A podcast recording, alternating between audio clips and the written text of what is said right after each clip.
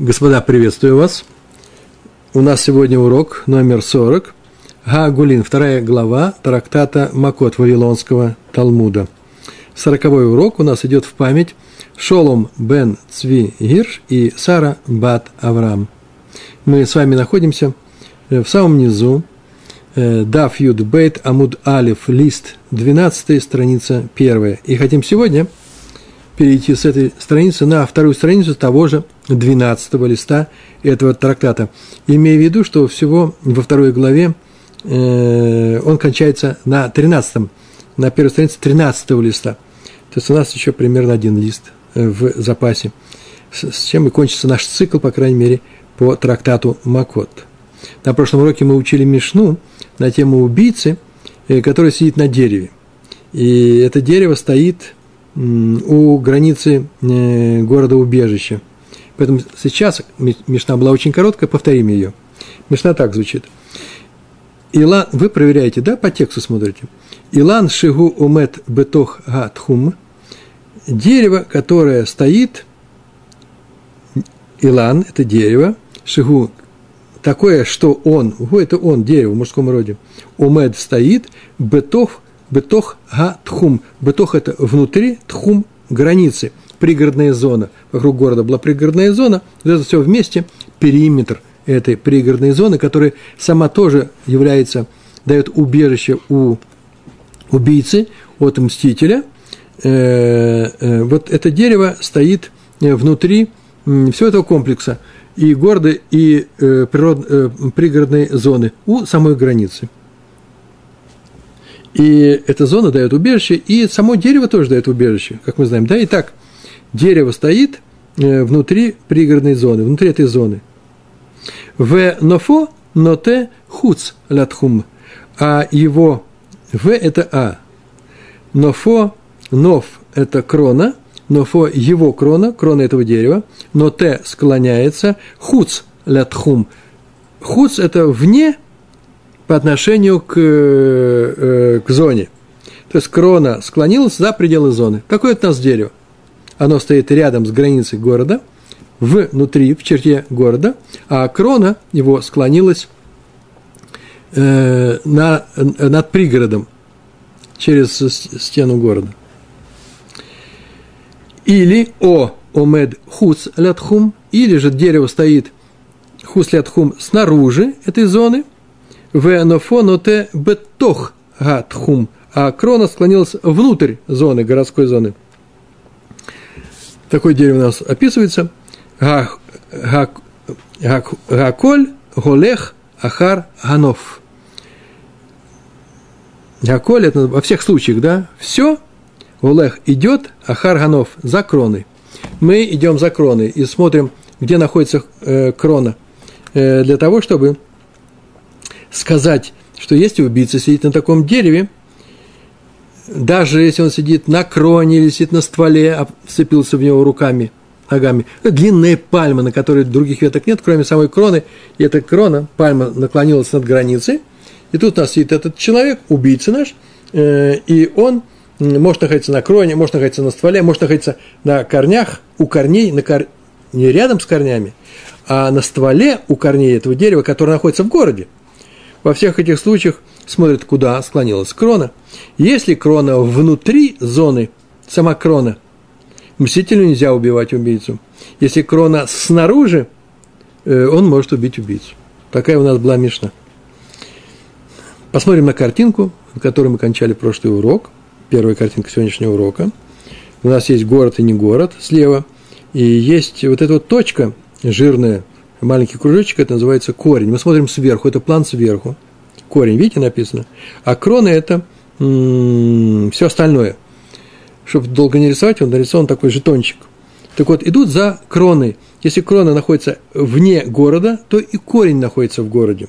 А справа картинка, смотрите, если корень находится, корень находится за городом, а крона склонилась к городу, то крона находится в городе, идут за кроной, то человек, который находится на этой кроне – Э, он является сидящим, считается сидящим в городе убежище, хотя, чтобы сюда подняться, ему пришлось выйти из города, подойти к, к, к корню, к стволу, который находится вне города, его бы тут же нужно, тут в этом месте нужно было убить этого мстителя, но он э, опоздал, человек поднялся на крону и теперь находится над городом. Его трогать нельзя, почему? Потому что крона в городе. Вот такой у нас первый рисунок. Идут за кроной. Запомнили, да? На этом заканчивался первый урок. Очень хорошо. Убрали картинку в сторону. Э, обратите внимание, э, я иногда замечаю это на уроке, не знаю, заметили ли вы, что в самой Мишне ни слова не сказано про город-убежище. Сказано, что вот такое дерево, оно стоит э, здесь, а крона находится в другом месте. Идут за кроной.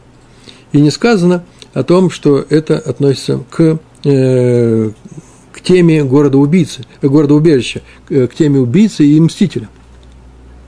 Ну, в принципе, это не обязательно, потому что Мишна же находится в, э, внутри пакета Мишнайот, который э, входит в трактат Макот, второй, вторая глава. Поэтому понятно, о чем разговор идет. Здесь написано, всегда идут за кроной. На самом деле таких случаев э, с таким деревом, закон по поводу дерева, которое вот не растет вертикально, а склоняется э, на другую территорию, э, связан ряд целых законов. Э, ну, например, в трактате Гетин написано на эту тему, э, там разговор касается того, как женщина получает гет, разводное письмо от своего мужа. Оказывается, нужно дать ей в руки, а можно положить рядом с ней. Так вот, то, что рядом с ней находится, значит, это на дереве, которое не находится рядом с ней, а находится по другую сторону чего-то. Или же, например, такой случай, и мы сейчас это будем смотреть, законы второй десятины. Сейчас мы скажем, что такое вторая десятина. В город приходит человек и принес он вторую десятину, массер шини, и это нужно съесть в городе, и, и только в городе это можно съесть. А он залез на дерево, которое склонилось за территорию города. А зашел туда спокойненько и сидит на этом стволе. Считается ли он, что в городе он или не в городе? Как это считается? Э, есть еще несколько законов, например, с дерева, с плодов э, Эрос Исраэль, Эрос Исраэль, надо собирать, тру, отделять труму, все десятины, Маасерот, и только в Израиле. А если дерево находится на границе Израиля, мы не будем говорить, кто прочертил эти границы. Но если дерево, предположим, что границы есть, э, корень находится в, в пределах э, страны Израиля, а крона с плодами находимся вне этого, зачем здесь идут? За кроны или нет? Так вот, во многих, во многих случаях всегда идут за кроны. Вот в случае, что отделять или что не отделять, как раз идут – Э, по поводу плодов этого дерева э, идут как раз за корнем. Почему? Потому что корень считается, так написано в трактате, тем, что связывает, не просто связывает эти плоды с землей, а еще и питают эти плоды. Все свое питание плоды эти получают из корней. А корни находятся в Израиле. Следовательно, следовательно, хоть наше дерево дотянется, пускай до Мадагаскара, все равно оно все еще израильское. Так считает Гемара. Ну, в свете современной науки можно так сказать, что не только питательные соки из земли питают этот плод, но еще и, например, фотосинтез, а он осуществляется при помощи химических э, фотореакций, э, связанных с, с хлорофилом э, на ветвях дерева, в самих листьях, а это находится как раз у нас на Мадагаскаре, то это тоже надо было бы учитывать. Но такой еврейский закон, так звучит, там идут за корнем. Но в остальных, во многих случаях идут за кроны. Так может быть и здесь то же самое. А коль, голех, ахар, э, нофо. Во всех случаях это может быть. В нашем случае, вернемся к нашему случаю, все определяется кроной. Да, еще маленькое замечание. Многие говорят, ну зачем нужны нам такие тонкости? Вот, ну, часто начинающие люди, а мы же сами не начинающие, у нас э, мы какой же пятый цикл э, уроков проходим, пятый трактат, можно сказать. Но начинающие говорят, зачем нам нужно такое крохоборство, такое, э, э, такое уточнение. Вот вы книжники, вам нужно все там до миллиметра расписать. Э, в принципе, да, согласен, хорошее замечание. Хорошо бы ничего не расписывать. Но дело-то в том, что что-то случилось, и пришли к Равину и спросили, что делать в таком-то случае – не может Равин ответить, а значит, что, молодой человек, зря вы попали в эту историю, нужно было вот как себя вести – он говорит, да, да, зря. А теперь что делать? Так вот, что нам делать, если человек попал на это дерево? Тора должна давать ответ. И Тора дает ответы на эти вопросы. Как, каким бы э, ненужными излишними нам эти детали не кажутся. Почему? Потому что Тора занята законом. Законы Торы связаны с нашей реальностью. А реальность э, сомнительна в своих пограничных э, э, зонах. И когда приходит человек и говорит, я нашел вот этот кусок мяса на улицах нашего города, на улице Агриппас, нашел кусок мяса. Какой кусок мяса? Купленный в магазине. Видно, что магазин кошерный, треугольничком нарезанное мясо. Если пойти по, э, по всем магазинам, которые здесь, и спрашивать, э, вы продали это мясо или не вы, там э, скажут, возможно, мы, возможно, не мы. А магазины бывают кошерные и не кошерные. В каких-то магазинах Иерусалим богатый город, всегда на разного рода этносы. Какие-то магазины кошерные, какие-то не кошерные. Ну, Иерусалим не обязательно это в Иерусалиме происходит, может быть, все в Кордове происходит. Но закон звучит так, что если большинство магазинов в округе или в этом городе кошерные, то тот кусок мяса, который он нашел, считается кошерным. Мы не можем сказать этому человеку, что ж ты делал, и не ешь это.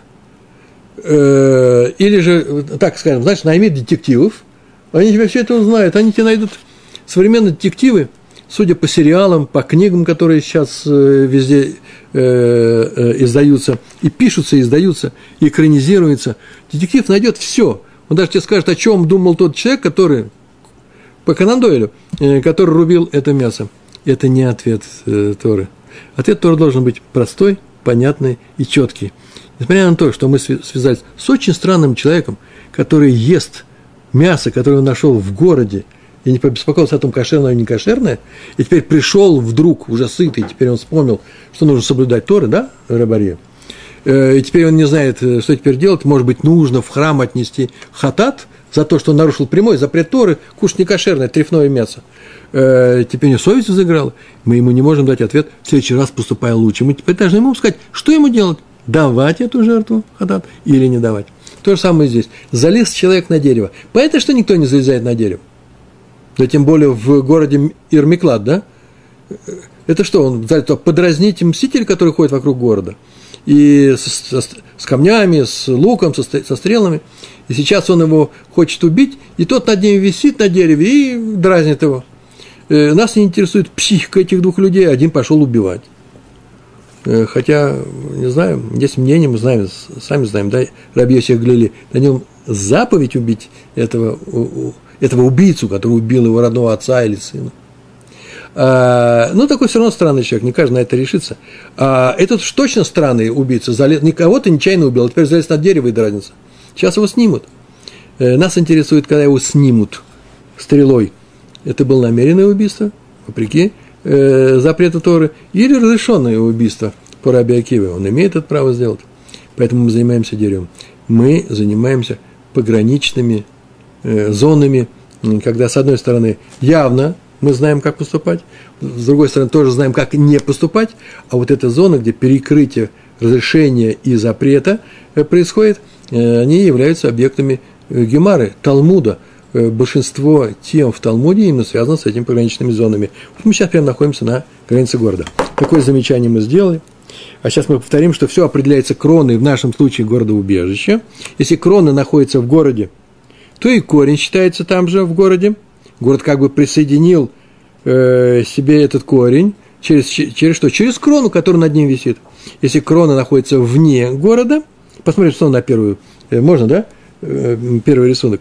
Если корень, э, корень находится вне города, правая картинка, то крона находится вне города, это левая картинка, то и корень считается находящимся э, вне города. Город как бы потерял этот корень. Видите, вы, вы, вырезан он. Ну что, теперь придем к Гемаре на эту мишну. И нашли на, это, на эту мишну противоречие. Ремингу называется. Ремингу указали на противоречие из другой мишны. Э, мишна другая взята из Масер. Есть такой трактат. Масер это называется вторая десятина. Так Масер, трактат называется. Э, в третьей главе, там седьмая мишна. В этом трактате один мишнает, там нет гемары – это не тол... там нет гемара, там только Мишна. И в этой Мишне говорится про вторую десятину. Сейчас мы скажем про вторую десятину.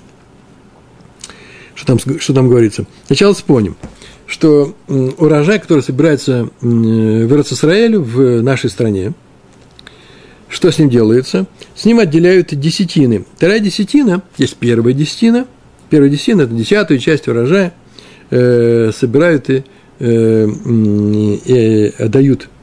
Э, э, есть вторая, вторая десятина, тоже десятая часть урожая, от оставшегося. Она отделяется после первой десятины. Э, и когда она отделяется во второй, третий, четвертый и пятый годы каждого семилетия. Есть семь лет – первый, второй, третий год, четвертый, пятый, шестой и седьмой. Седьмой год запрещается сельскохозяйственные работы, собирать урожай, сеять, все запрещается, поэтому отделять от того, что само по себе выросло э, в, на земле, э, э, израильской земле, еврейской земле, израильской земле, э, э, не надо ничего отделять. Сейчас остается 6 лет, первый, второй год отделяют вторую десятину, а вместо три, Э, вместо второй десятины в третий год отделяют десятину для бедных и раздают ее бедным. Десятая часть урожая. А потом снова повторяется. Четвертый и пятый год отделяют первую десятину и вторую, а в, э, в шестой год только первую и э, десятину для бедных. Так вот, про вторую десятину. Ее плоды, это десятины, отделенные плоды, э, разрешается есть любому. Вот, например, трупу, труму нельзя есть любому, ее нужно давать коэну. И когда мы первую десятину отдаем Леви, еще и Леви отдает коэну э, часть, тоже свою труму, свою труму отдает тоже коэну. Будем говорить про вторую десятину. Ее можно есть любому. Но есть ее можно только в, Изра... Э, только в Иерусалиме. Это урожай, приготовленный для, Иерус... для Иерусалима. Ты сам, ты хозяин, ты являешься хозяином, но ты должен, будучи евреем, прийти в э, Иерусалим на праздники. Э, какие праздники? Песах, Шавот и Сукот. Сукас. И там человек веселится, радуется, живет в суке, в частности, если в Сукот, и это ест. Это большая часть урожая, то есть десятая часть урожая, чуть меньше, ну, после отделения первой десятины. Из оставшегося твоего, из тебе принадлежащего урожая, это десятая часть. Она и тебе будет принадлежать. Ты будешь есть со своей родней, э, своих друзей можешь приглашать, ты ее можешь есть в, только в Иерусалиме. Но если далеко нести или вести эту десятину, и плоды может, могут пропасть в Шивот, жаркое время года, да и в Сукот бывает не очень э, холодно в Израиле, то эту десятину можно продать. Как продать? Перевести ее в деньги, продать самому себе. У тебя есть деньги, и ты вместо... Сколько она стоит, эта десятина, по цене, по рыночной цене? То ты святости этой, этих плодов переносишь на, э, на деньги, теперь деньги обладают святостью второй десятины. Этот урожай можешь есть, можешь продать все, что хочешь. Это теперь обычный, холь называется, э, обычная еда. Но деньги, ты теперь с ними ничего не можешь делать, ты их обязан отнести в Иерусалим. И на эти деньги, как только ты их привел в Иерусалим, ты там покупаешь то, что там продают. И как только ты покупаешь еду, и эту еду ты ешь, святость на эту купленную еду, переход, это второй десятины, переходит на, на эту еду. И теперь ты эту еду э, не можешь есть в никаком другом месте. А деньги стали простыми. Понятно, да? Еще маленькое одно, но это важное замечание. Это называется выкуп десятины. Его производят за городом, там, где ты находишься, для того, чтобы деньги проще вести с собой в Иерусалим. Раньше не было чековых переводов и так далее, и прочих не только чековых, а вообще просто электронных переводов, и деньги возили с собой. Но еще были векселя, да, там я получу деньги, если владелец этих денег дал мне такую бумажку, э, что там в его отделе его банка я могу получить эти деньги. Тоже как деньги. Видите, как своего рода бумажные деньги уже были. Э, выкупать можно за пределами Иерусалима. Как только ты приехал в город, и у тебя есть еда, ты не можешь выкупить эти плоды. Ты не можешь их перевести в деньги, а плоды, например, взять с собой, такие вкусные у нас были бананы, мы их отвезем домой. Ничего не получится. Эти плоды, эти бананы тебе придется съесть здесь. Э, выкупить их нельзя, перевести э, в деньги. А почему нельзя? Можно. Взять их нужно, вывести, кушать нельзя за, за городом. Здесь я снова перейду их в деньги, с деньгами я вернусь и буду продолжать свое пиршество и гуляние. Повторяю, повторяем, выкупать вторую десятину можно только за пределами Иерусалима, а кушать плоды второй десятины можно только в пределах Иерусалима. Так вот, человек залез на дерево, и с плодами этими. Э, дерево растет, скажем, э, на, рядом с границей Иерусалима. Вторая десятина, вторая десятина Тнир, Миклат, это не просто любой город, это именно Иерусалим. Растет рядом с границей, а э, внутри, внутри города. А крона склонилась наружу. Э, что будем делать с человеком, который придя в этот город, привезя свои плоды, поднялся по этому стволу, на это дерево, сидит в кроне, которая склоняется вообще-то не над Иерусалимом, а над э, загородом, да, если можно сказать, над загородной зоной, не, не пригородной, а уже загородной, и ест там эти плоды. Может, он вообще нарушает запрет э, на запрет на э, э, поедание плодов второй десятины э, вне э, Иерусалима. Вот об этом наша сейчас Мишна из трактата Массер Шини, второй, э, вторая, вторая десятина, и скажет, что это такое. Как мы будем его, этого человека, судить, вернее, что мы о нем скажем. Читаем. Варемингу. И нашли противоречие нашей, миш, нашей Мишне, которая идет за кроной, помните, да? В случае города убежища. Нашли противоречие с другой Мишны. И эта Мишна звучит следующим образом. Илан Шигу Умет Бифним, дерево, которое стоит внутри Иерусалима, Шигу, которое Умед стоит Бифним внутри, Внотель Ахуц, а крона склонилась наружу, О, Омет Бахуц Венуте Лифним, или оно, это дерево, стоит снаружи, за городом, не иерусалимское дерево, оно рядом с, рядом с Иерусалимом э, произрастает. Но крона его тянется к Иерусалиму и склонилась, но Телифним, склонилась внутрь. В таком случае закон звучит следующим образом. Ми кенегад га хома в лифним калифним. Ми кенегад га хома. От того места, что с, от, от стены, она склонилась над стеной, это дерево, или снаружи, внутрь, или с, изнутри, снаружи. Вот, начиная от этой стены, ми кенегат ахума, от стены в лифним и внутрь, это к лифним. Все будет, все будет считаться в городе. Ми кенегат ахума в лахуц, к лахуц. А все, что от стены наружу, это будет за городом. Да самое простое и обычное объяснение. Мы бы с вами так сделали, не зная, зачем там идти, кроность, корень. Мы говорим, где он находится, там он находится. Берем проводим проекцию вниз, да, э, отвес называется, веревочка с грузом, э, чтобы было вертикаль, и смотрим, там, где он ест под ним, что находится, Иерусалим или не Иерусалим. Если находится в Иерусалиме, на кроне, на стволе, в дупле, все равно нам. Да хоть на, как называется, летучем змее. Э, все равно, если он находится в Иерусалиме, может есть эти плоды. То есть все пространство над Иерусалимом – это Иерусалим. Если он находится снаружи, он находится в, э, снаружи, и там уже есть эти плоды второго, э, второй десятины совершенно нельзя. Мы даже картинку не рисовали для этого случая, настолько все понятно и просто. Все зависит от того, от самого человека. Идут за человеком, ни больше, ни меньше. Не за кроной, а за фактическим местоположением этого человека относительно этого города – и это противоречит нашей Мишне. Наша Мишна говорила, что когда мы смотрим на дерево, на котором сидит наш убийца, а вокруг него ходит голодный до мести мститель и хочет его убить, мы смотрим, где находится крона. Если крона находится в городе убежища, то независимо от того, где находится корень, убивать его нельзя. Если крона находится вне города убежища, то независимо от того, э, как на эту крону он попал, может быть, по стволу, который идет из города, но все равно находится вне, может убивать.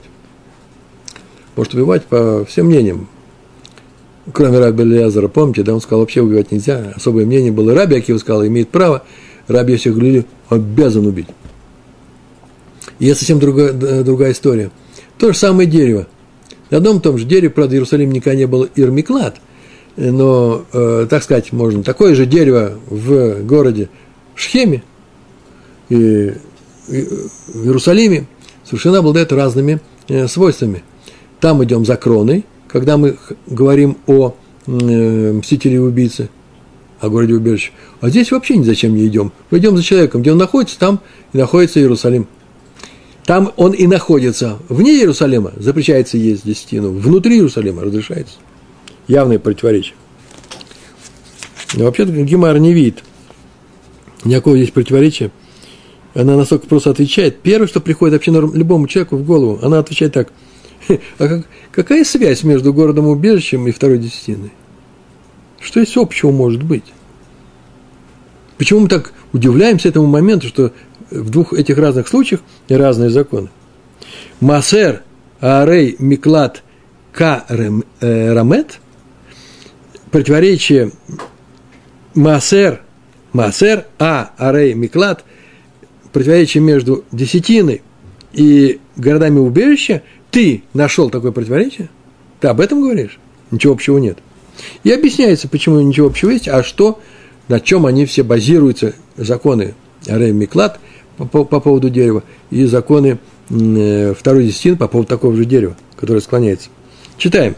Масер бехума тала рахмана. Масер, то есть законы второй десятины, Рахман – это Всевышний, или Тора, можно сказать. Масер бахума тала – поставил в зависимость, повесил, называется, тала это повесил, бахума, в зависимости от стены. Законы второй десятины определяются расположением стены. Э, и мы смотрим на стену. Нам не важно, где крона, где корень. Если человек находится справа от стены, внутри города, может есть слева от стены, вне города, не может есть. Откуда мы это знаем, что он поставил в зависимости от Иерусалимской стены? Как сказано? Так сказано в книге Дворим, 12 глава, 18 стих, там так сказано. «Перед Всевышним, Лифне Ашем, перед Всевышним своим Богом, твоим, да, ешь ее, эту вторую десятину». Про вторую десятину написано так, перед Всевышним. Ешь эту десятину. Э, вообще-то нет слова Иерусалим. В город, который выберет себе Всевышний, туда придешь и будешь, будешь там есть свою вторую десятину. И мы понимаем, что это тот город, который называется Иерусалимом. Э, но откуда сказано, что только там можно есть? Потому что написано перед Всевышним. Что такое перед Всевышним? Перед Всевышним в данном случае и есть в Иерусалиме. Мы же говорили о том, что вторая десятина обладает определенной святостью. Это отделение, святые отделения, это трума. Э, во имя исполнения заповеди отдается э, Коэну.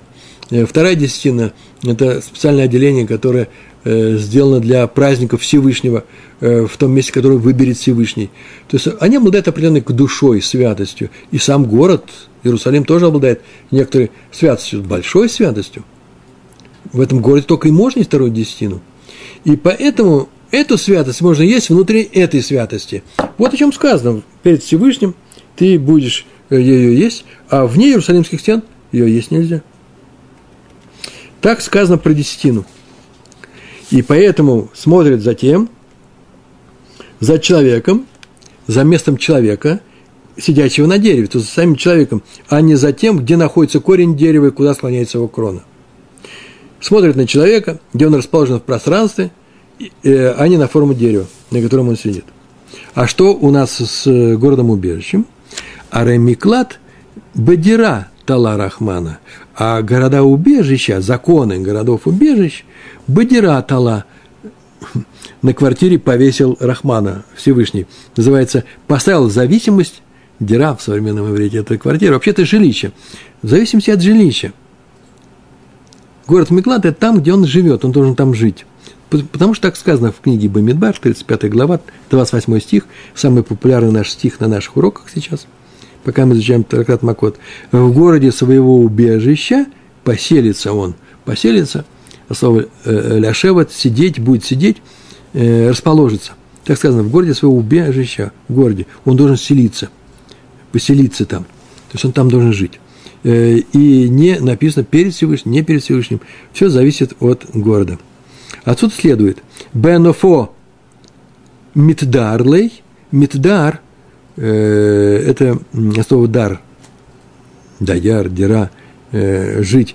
На кроне Бенофо, на кроне этого дерева человек может селиться, находиться, сидеть, сидеть, селиться, поселяться, или просто сидеть, один корень.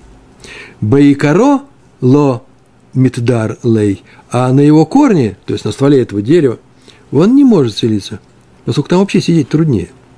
Поэтому идут с городами э, в, в городе убежище по поводу дерева, которое э, склонилось, идут за кроной. Почему? Потому что на сам, самое важное, где он живет. В городе убежище поселишься, будешь сидеть.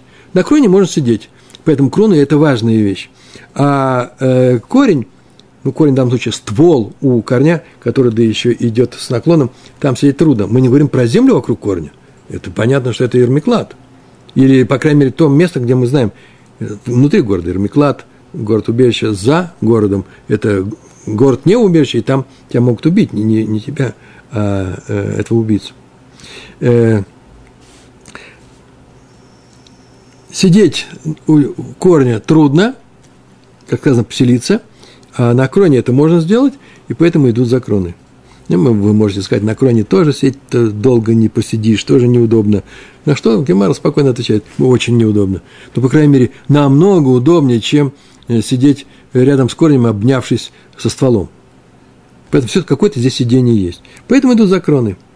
Итак, если убийца сидит у корня дерева, а дерево стоит за городом – но крона нависает над городом, он считается, как будто он находится в городе. Повторяю, он сидит у корня, э, у корня, на стволе у корня, э, дерева, стоящего за городом, крона нависает над городом, он считается в городе убежище. Но если он сидит у корня дерева на стволе, стоящего внутри города, но его крона выходит за городскую границу, за, грани, за городскую границу вышла, он считается вышедшим из города наружу. Почему? Потому что все это дерево вместе с корнем, идем ведь за кроны, считается внешним, э, внешним пространством для этого города. И тут опасно сидеть, мститель только этого и ждет. Это у нас была первая картинка с вами. Ну, что есть маленькое замечание сделать нужно. Не знаю, я на свой страх и риск его сделаю. Выше мы говорили, что пригородные зоны есть город, а есть кольцо такое, да, пригородные зоны. А тут уже по периметру границы города пригородная зона, мы так говорили, защищает убийц тоже, как сам город. Э, но в ней запрещено жить. Помните, мы говорили на эту тему, да? В ней можно ходить, гулять, летаэль, э, делать пробежки спортивные. Но и ничего не может тебе сделать э, мститель, ничего он тебе не может сделать, даже если смотрит на тебя через оптический прицел. То есть запрещается ему, иначе его убьют. А убьет и убежит, поймают. Так вот, в этой зоне жить нельзя. Если человек живет там, это что не значит, что «а, ты нарушил, тебя можно здесь убивать». Нет, убивать все равно нельзя. Но ты нарушил, и ты еще ответишь по суду за то, что нарушаешь постановление суда. А почему здесь, когда он сидит, так мы знаем этот закон, мы изучали, да, про зону, когда он сидит на стволе у корня, мы говорим, что нет ему здесь убежища, а идем за кроны, которая вышла за город. Если она вышла за город. И, и говорим о том, что это потому, что здесь неудобно жить, неудобно сидеть. Оказывается, что значит жить удобно, неудобно? Он в зоне вообще нельзя жить. Она защищает. Несмотря на это, если там гуляешь. А у корня неудобно жить. И поэтому мы идем за кроной, и, она, э, и корень не защищает. Ответ очень простой. Запрет жить в пригородной зоне, он вообще-то, даже если она очень удобна для проживания, дали от шума городского, в то же время здесь Миклад, сады, роз цветут, арбузов полно вокруг. Хорошо, город. Э, все равно запрещается это. Почему мы это изучали из стихоторы. Сама Тора, э, Гзядах и Котов называется, постановление стиха. Э, мы так это учили. Запрещает это делать. Но в стихе нету, нет такого стиха с запретом э, селиться э, на стволе у корня дерева. А, э, человек сам просто там не станет жить. Вот из того, что он там не станет жить, мы говорим, поэтому идем за кроной. Это место такое не главное. Поэтому там, не, там и не будет. Ну, такое объяснение, было такое замечание, Ритва его написал. Итак, мы говорили, что в, в нашей Мишне про город убежище, если человек решил испытать свое счастье перед мстителем, гуляя по дереву, которое растет в одном месте, а крона его склоняется в другое место, и он там сидит на этой кроне, устал, погулял, то мы смотрим, где эта крона находится. Если крона находится в городе, то где бы он ни был, хоть у самого корня этот человек его трогать нельзя. Если крона находится за городом, то где бы он ни был, хоть у самого корня, его можно застали, убить э, каким-то образом, ножом, мечом и так далее. Почему? Потому что все это за городом. Это с городом убежищем. А с второй десятины все по-другому. Где находишься, там ты и находишься. Делаешь проекцию на землю, если точка этой проекции лежит в Иерусалиме, кушай свою вторую десятину, нашел место. Если находится, э, точка приходится за, э, за город вышла из Иерусалима, то тебе уже это есть нельзя. Дорого заплатишь, лучше не ешь. Такое было объяснение. А вот Гемара с этим не согласна. Она говорит, плохое объяснение, объяснение того, что это разные законы. Почему? Потому что, как вы сказали, Гемар сейчас спрашивает, вы привели Мишну из трактата э, Масер Шини о том, что не смотрит на крону, а смотрит на самого человека. А вот у нас есть, оказывается, такая Мишна, когда смотрит на крону. Прям все то же самое, только закон по-другому звучит. В раме Масера Масер. И нашли противоречие для десятины из десятины. То есть две мишны, которые говорят про одну и ту же самую десятину, вторую десятину в данном случае. А закон совсем разный. Детания, как учили в Мишне. Ну, детания Такое непростое слово. Детания – это обычно барайта, а не мишна. Здесь тот редкий случай, когда сейчас будет мишна, а называется она Таня, барайтой. И много есть объяснений. Э, объяснение одно из них такое, простое, самое простое и принято всеми, многими. Да, это, конечно же, Мишна, но не знаешь что трактата. А раз она не знает что трактата, ее можно назвать барайтой, то есть что-то внешнее. Барайт – это закон внешний. То, что не вошло, обычно говорят, то, что не вошло в свод Мишнайот. Это называется барайта. Это общее определение. А, но иногда сама Гемара это очень любит. Не Мишна, а Гемара любит. Очень не знаю, иногда. Она называет чужую Мишну из другой Гемары, из другого э, закона, с чем-то чужим. Поэтому здесь написано Детания, Барайта. На самом деле это Мишна. И трактат Масрот. Масрот – десятины. Мы сейчас только рассматривали Мишну э, из трактата Масер Шини, вторая десятина, а тут десятины, тоже третья глава, но уже десятая Мишна. Мишна совсем другая. Написано так. Берушалаем Галах Ахара э, э, Ганов. Галех нужно сказать. Ну, неважно. Э, Галех, да, правильно. Берушалаем Галех Ахар Ганов. В Иерусалиме иди за кроной. Бааре Миклад, Алех, Ахарга, Ахарганов. И то же самое, и в городах убежища тоже эти законы. Такой закон, точка. Что такое Иерусалим? Это вторая десятина. В Иерусалиме со второй десятины иди за кроной, а в, в городах убежищах тоже эти за, за кроны. Всегда иди за кроной. Вот о чем говорит наша Мишна из трактата Масрот. Тут прям точно о чем говорит э, слово в слово о том, чем говорит наша Мишна в Таркате Макот. Мак, э, Барей Миклад, города убежища, а мы занимаемся убежищами, это наша Мишна. Алех, иди, Ахаранов, иди за кроны. Получается, что у нас нет противоречия между городом убежищем и э, городом э, э, и второй десятиной, а есть противоречие между двумя Мишнайот э, в разных трактатах – в, одной, в, в одном трактате сказано, что иди за кроной, во втором трактате не иди за кроной, а иди за человеком. Вот какое большое противоречие. Ну, сейчас это Гемар очень просто и очень красиво все это противоречие снимет.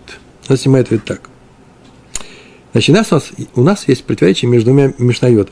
Трактат Масер Шини, трактата Масрот. Масер Шини говорят, там говорится, иди за человеком, а трактат Масрот, иди за кроной как и в нашем трактате Макот. Так вот, относительно законов второй десятины, в первом случае для э, Масаршини идут за человеком, во втором, в трактате Масрот, за кроной. Амар Равкаана, сказал Равкаана, Локашья, нет тут никакого противоречия. Сейчас мы вам скажем, что эти Мишнет очень спокойно объясняются и очень красиво звучат. А как это звучит?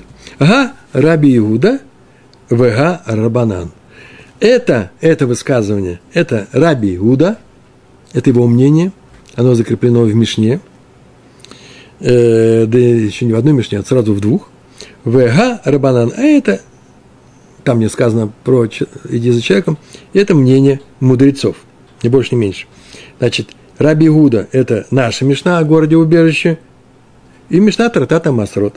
А э, второе о том, что все определяется не кроной, а человеком, это Мишна трактата Массер Шини, второй десятине. По мнению мудрецов.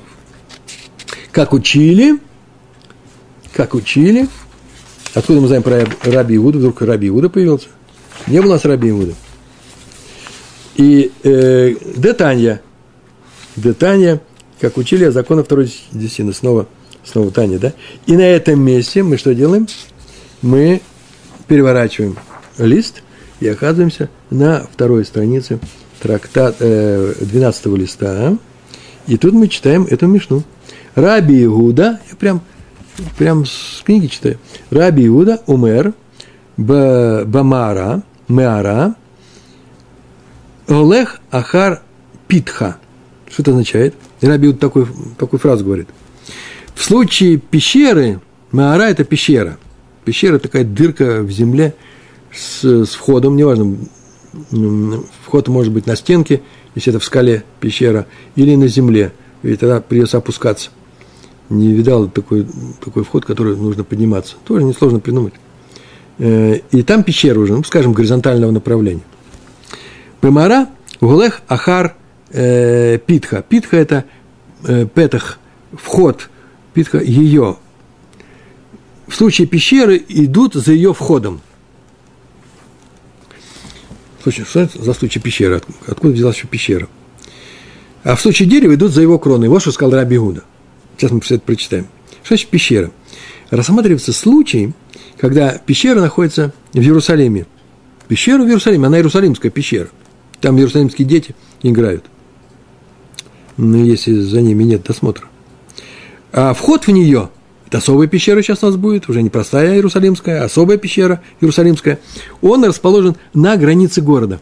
Есть граница города, это Иерусалим, это не Иерусалим. И чтобы попасть в пещеру, которая находится под Иерусалимом, надо выйти из города и пройти в этот вход, например, в стене, например, Иерусалим находится на горе, а мы находимся ниже, войти туда, и ты оказываешься в пещере под городом. Значит, вход в нее, он расположен на границе города и расположен и обращен наружу. Ну, выход обращен наружу. Да? Ну, или наоборот, пещера может быть совсем другая, фантастическая, еще более интересная. Она находится за городом, вся она находится под землей за городом. Но вход в нее из Иерусалима. Чтобы попасть в нее, нужно попасть сначала в Иерусалим, по-другому в нее не попадешь. И из Иерусалима ты можешь пройти в эту пещеру. Она находится сама за Иерусалимом. И вход в нее, он расположен тоже все это на границе. Прямо на границе. Мы не рассматриваем закон, когда человек находится прямо точно на границе. Правая часть в городе, а левая не в городе. Это сложно, мы сейчас этим не занимаемся, а мы занимаемся вопросом, когда он более-менее определился. Но пещера не определилась, она неподвижная. Или дерево не определилось, пока его не спилили. Что теперь будет? Пещера, Раби Иуда говорит, о, пещера обладает особым, особым статусом. У нее идут за входом ты вошел в эту пещеру, который, вошел из загорода, из вне Иерусалима, а теперь находишься в Иерусалиме, ты не находишься в Иерусалиме. Ты все еще за городом. Чтобы войти в Иерусалим, в Иерусалим нужно войти через его ворота. Да, или Явские, или Львины. Я правильно говорю, да? Э, Рэб Габриэль. Он как раз этим сейчас занимается, воротами Иерусалима. Э, это вход в Иерусалим. Ну или через дырку в заборе, всякое бывает. Пробили, вход запасной устроили. Бывали же у нас осады нашего города, но не через пещеру. Вот если эта пещера имеет другой выход в сам город, да, ты оказался в Иерусалиме. А мы сейчас говорим, занимаемся пещерой, в которой никаких таинственностей нет, один вход из-за э, э, границы города. Вот если ты попал туда из за города, ты не оказался в Иерусалиме. А поэтому за пещерой такого типа, который есть вход, ну и выход, он один тот же, находится на границе – э, э, города идут за этим э, входом. Все определяется этим входом. А вот дерево, Байлан волех ахар нуфоу. А в случае дерева идут за его кроной. И если ты перепрыгнул из э, загорода, прыгнул на это дерево, через стенку перемахнул, тут находится в этом, помните, мы говорили уже на эту тему, все пространство над Иерусалимом – это Иерусалим. Все пространство под Иерусалимом – не Иерусалим. Вот что мы отсюда мы это видим. Так или иначе, э, войти в пещеру можно только с одной стороны, и эта сторона определяет, э, чему принадлежит эта пещера. И если ты сейчас, это же у нас трактат э, Масрот, десятины, если ты сейчас пришел сюда со своими фруктами, дошел до города, увидал пещеру, дай-ка если их поем пока и дойду до ворот. В том же городе я нахожусь. Не-не-не, нет. Узнай, вдруг в этой пещере нет другого входа в город, и ты находишься за границей. В случае пещеры идут за ее входом, а в случае дерева идут за его кроной. Так сказал Раби Иуда. И вот так сказали наши, э, наши две мишны, а именно Мишна в трактате, э, в трактате Макот идут за кроны, в случае дерева идут за кроны, так он сказал. И мы идем за кроны в случае дерева случае пещеры совсем по-другому все будет. И то же самое сказано в трактате э, Масрот, а именно человек, который ест на такой, на этом дереве э, еду, смотрим, э, где крона. Если крона за городом, он тоже за городом, даже если он в городе. Если крона внутри города, то внутри Иерусалима, то и он внутри города, хотя дерево-то растет за городом. В случае дерева это так – и отсюда мы видим, что все идут за Раби Иудой. А мудрецы – это Раби Иуда. Эти две мешны идут за Раби Иудой. А мудрецы, в отличие от Раби Иуды, спорят с ним и считают, что в случае дерева идут за расположением человека. В случае дерева идут за расположением человека, и где он находится, там он и находится. Про пещеру ничего не сказано. Кстати, между прочим, в самой Мишне не приведено мнение мудрецов. Но его и не надо приводить. Знаете, почему не надо его приводить? По той простой причине, что сказано, Араби Иуда вот что сказал. Если бы с ним кто-то был не согласен, то нужно было бы привести это несогласное мнение. Если частный человек, например, ну, Раби Мейер, например, то это было бы мнение. Раби Мейер не согласен, вот что он считает. Поскольку сказано Раби Иуда, то это означает, что только Раби Иуда так и полагает, а все остальные полагают по-другому. Все остальные – это и есть мудрецы. Видите, мнение. Весь еврейский мир раскололся на две части. Раби Иуда – это одна часть, и мудрецы – это вторая часть наша Мишна в трактате Макот и наша Мишна в трактате Маасрот идут по мнению Раби Иуды. А трактат в Маасер Шени, там, где мы говорим, надо смотреть на самом деле на человека, а не на дерево, идут по мнению мудрецов. А теперь давайте посмотрим на картинку, где приведено мнение Раби Иуды по поводу пещеры в законе второй десятины. Смотрите, есть у нас, слева смотрим, не город и город. Вот вход в пещеру – вот эта черная жирная точка, находится в городе. Ну, так красиво вокруг нее что-то обведено, на самом деле подразумевается, что входишь, делаешь шаг, и ты оказываешься в за городом. Это ты находишься в пещере. Так вот, в этой пещере ты никакой из Иерусалима еще не вышел. Если в этой пещере нет других входов и выходов, а только тот вход, через который ты сюда проник, из Иерусалима, это продолжение Иерусалима. А картинка справа. Теперь вход в пещеру – выход из пещеры, он находится за городом. Э, и только ты вошел туда, ты оказался в пещере, которая находится целиком в городе. Э, в этом случае, в этом случае, э, что у нас происходит? То ты находишься за городом, так и остаешься. Ты в Иерусалим не вошел. А вот давайте на секундочку посмотрим снова на рисунок первый, с чего мы начали. Это рисунок с деревом, видите, написано крона и корень. А там у нас было написано выход, вход в пещеру и э, пещера. Посмотрите на э, эти две картинки. Видите, э, крона, мы идем за кроной. Где крона находится за городом, белый цвет, находится в городе, темный цвет. Это с, с, с городом по Раби Иуде. Смотрим на вторую картинку. Успеваем, да? Вторая картиночка сейчас будет на Марабарье. Лейб нам сделает спокойненько. Сделал вторую картиночку? Сделал. А тут нет. Тут идут за, в их, за входом в пещеру. Э, они, так сказать, разных оттенков, разного цвета. Э, совсем другая картинка, симметричная и той. Ну вот, пожалуй, на сегодня мы закончили. Тему мы это еще не закончили. Она только начинает развиваться. Самая интересная и детективная ее часть будет с Божьей помощью в следующий раз. Я вам обещаю, с Божьей помощью, если Всевышний э, нам поможет в этом э, в следующий раз, просто захватывающая детективная история о том, что сказали э, мудрецы, в частности, что сказал Раби Иуда по поводу этих деревьев. Э, где у нас э, закон облегчает участь сидящего на этом дереве человека, а где он усложняет. Э, на что Раби Иуда обязательно скажет такую фразу. А это как посмотреть на этого человека. Не, сто, не, не в смысле, с какого места, с, с, из Иерусалима или не из Иерусалима, с, из-под дерева или рядом с ним, с, того же, э, с той же ветки. Нет, это как все посмотреть. Там э, один тот же закон может быть по-разному трактоваться, как усложнение нашей жизни, устражение закона, так и его облегчение. Но это в следующий раз с Божьей помощью. Большое вам спасибо. Всего хорошего на этом. Шалом, шалом.